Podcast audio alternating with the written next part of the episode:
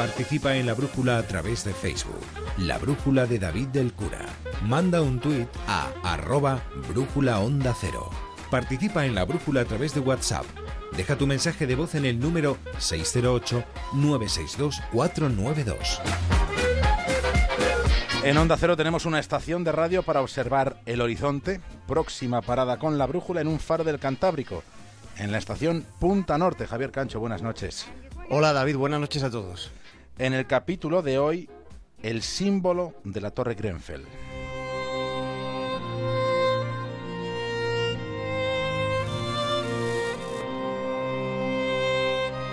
Hoy hemos conocido el último balance sobre el incendio de la Torre Grenfell.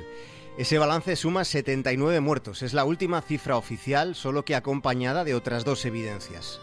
No se descarta que en los próximos días el número de fallecidos aumente y tampoco que resulte imposible identificar a todas las víctimas. Y además hay nueve personas en estado crítico. Esta torre de 24 pisos sobresalía en el cielo de Londres, pero ha sido un infierno, ha sido una encerrona, ha sido una especie de morgue en vertical. De los 79 cadáveres, los británicos de momento solo han conseguido identificar a 5. En esa labor forense, ellos, los británicos, son cautelosos y lentos, o lentos y cautelosos. Resultando mucho más lentos que cautelosos, viendo lo que vimos hace unos días con el caso de Ignacio Echeverría, por ejemplo.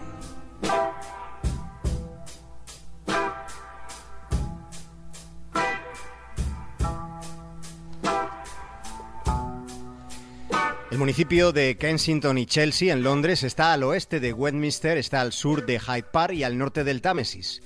Esa es la latitud en Londres donde encontramos la torre que el pasado miércoles fue consumida por el fuego. La torre Grenfell ha retratado el fenómeno de una desigualdad lacerante dentro de una misma ciudad, dentro de un mismo municipio. Esa torre ha retratado hasta qué punto el infierno y el paraíso quedan a solo unas manzanas de distancia. Cerca, pero muy lejos, separados por un muro de realidades de una diferencia abismal. De un lado está el Kensington reluciente, el de las mansiones, también el de los apartamentos victorianos que se venden a casi un millón por cada habitación de la que el pisito disponga. Y en el otro lado, en el lado oscurecido por la especulación y la avaricia, está Latimer Road, la zona de los rascacielos, que son rascacielos pero no de oficinas. Lo que son se parece más a colmenas humanas, colmenas para inmigrantes.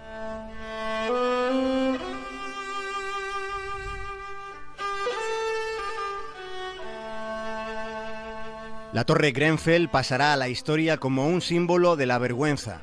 Es un símbolo de lo peor que pueda deparar el comportamiento humano, pero también es un síntoma de algo, digamos, hediondo que está ahí, que, subyace en las entrañas del Reino Unido de la Gran Bretaña. Los administradores del edificio no utilizaron un revestimiento antiinflamable. No lo hicieron en la reforma que terminó en mayo del año pasado. Prefirieron ahorrarse 6.000 euros. Todo esto por 6.000 euros de codicia. El revestimiento que se puso era tan inflamable como ilegal. Y fue ese revestimiento en ese edificio el que contribuyó a que el fuego se propagase mucho más rápido.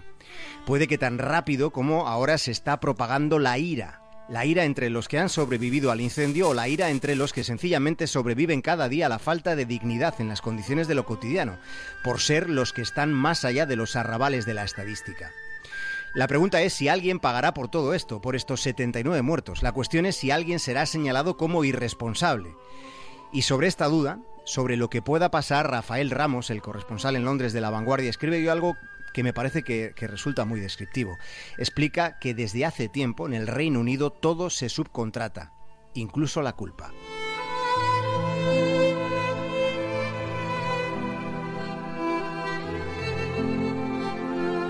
Las causas tienen efectos. Este es un principio de la física, pero también es un principio de la sociología a partir del cual podemos revisar la historia. Los terroristas que pusieron las bombas en el metro y en los autobuses de Londres en el año 2005, aquellos terroristas vivían en pisos depauperados del norte de Kensington, cerca, muy cerca de la torre de Grenfell. En el Reino Unido hay clases altas, hay clases bajas y luego en el subsuelo de la pobreza están los inmigrantes, los extranjeros, los otros, los hijos de la nada, cuyos padres no han podido siquiera ser alguien. Son esos a los que no se les escucha y solo existen en los días subsiguientes a una tragedia. Solo existen en ese puñado de días posteriores. Antes de esta tragedia, se habían hecho advertencias que no habían sido aisladas Se habían descrito problemas de hacinamiento y de inseguridad en un edificio de 24 plantas en el que vivían 500 personas. Esa situación se había denunciado antes de que este bloque de viviendas sociales prendiese como si fuese una cerilla. Después, después se han ido acumulando episodios cuestionables. La primera ministra ni siquiera se ha dignado hablar con los representantes de las familias que vivían en esta torre de Grenfell. El gobierno británico, en un asunto tan grave, puede ser acusado de incomparecencia. Los supervivientes fueron realojados en unas condiciones penosas, indignas, según las denuncias que ellos mismos han hecho.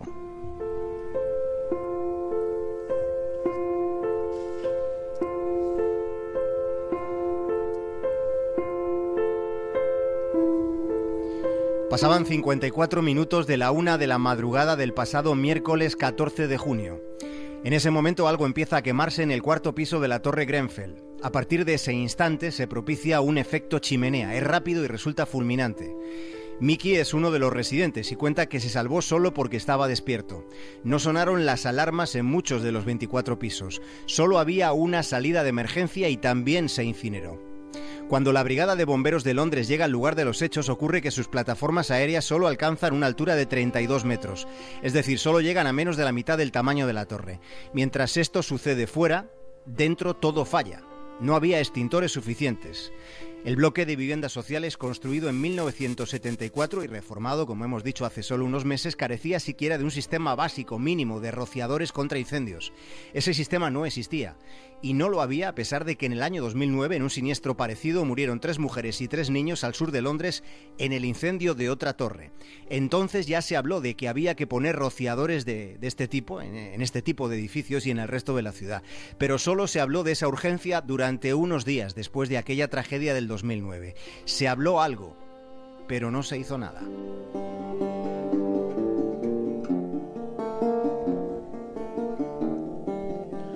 La primera víctima que tenemos identificada de ese incendio de la Torre Grenfell era un refugiado sirio. Llegó huyendo de la guerra y soñando que en Inglaterra podría seguir estudiando.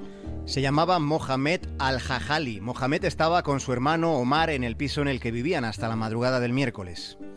En mitad de la noche todo se llenó de humo y de precipitación.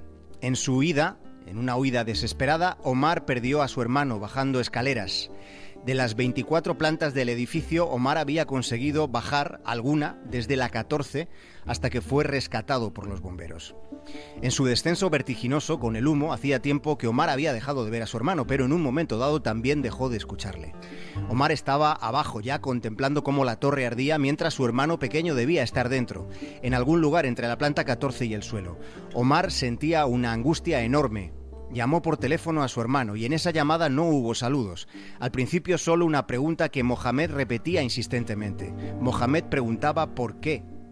¿Por qué me dejaste? He said, why you, why you left me?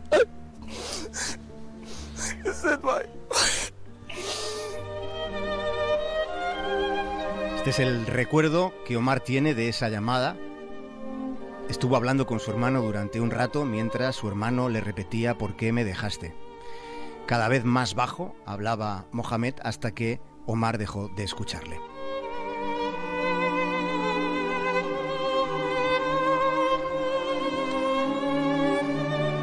Esta ha sido la primera parte del Punta Norte sobre un símbolo de nuestro tiempo, la Torre Grenfell. Continuará. You're used to grey England skies, cloudy days, colder nights, and your heart's not right. Thought you'd be quite happy there in that warm New York air. Javier Cancho, hasta mañana. Un abrazo. But if you sang along with me, do you think you could ever smile again? If you sang this melody, do you think you could laugh again, my friend? Just try for me. Sing, oh, oh. oh.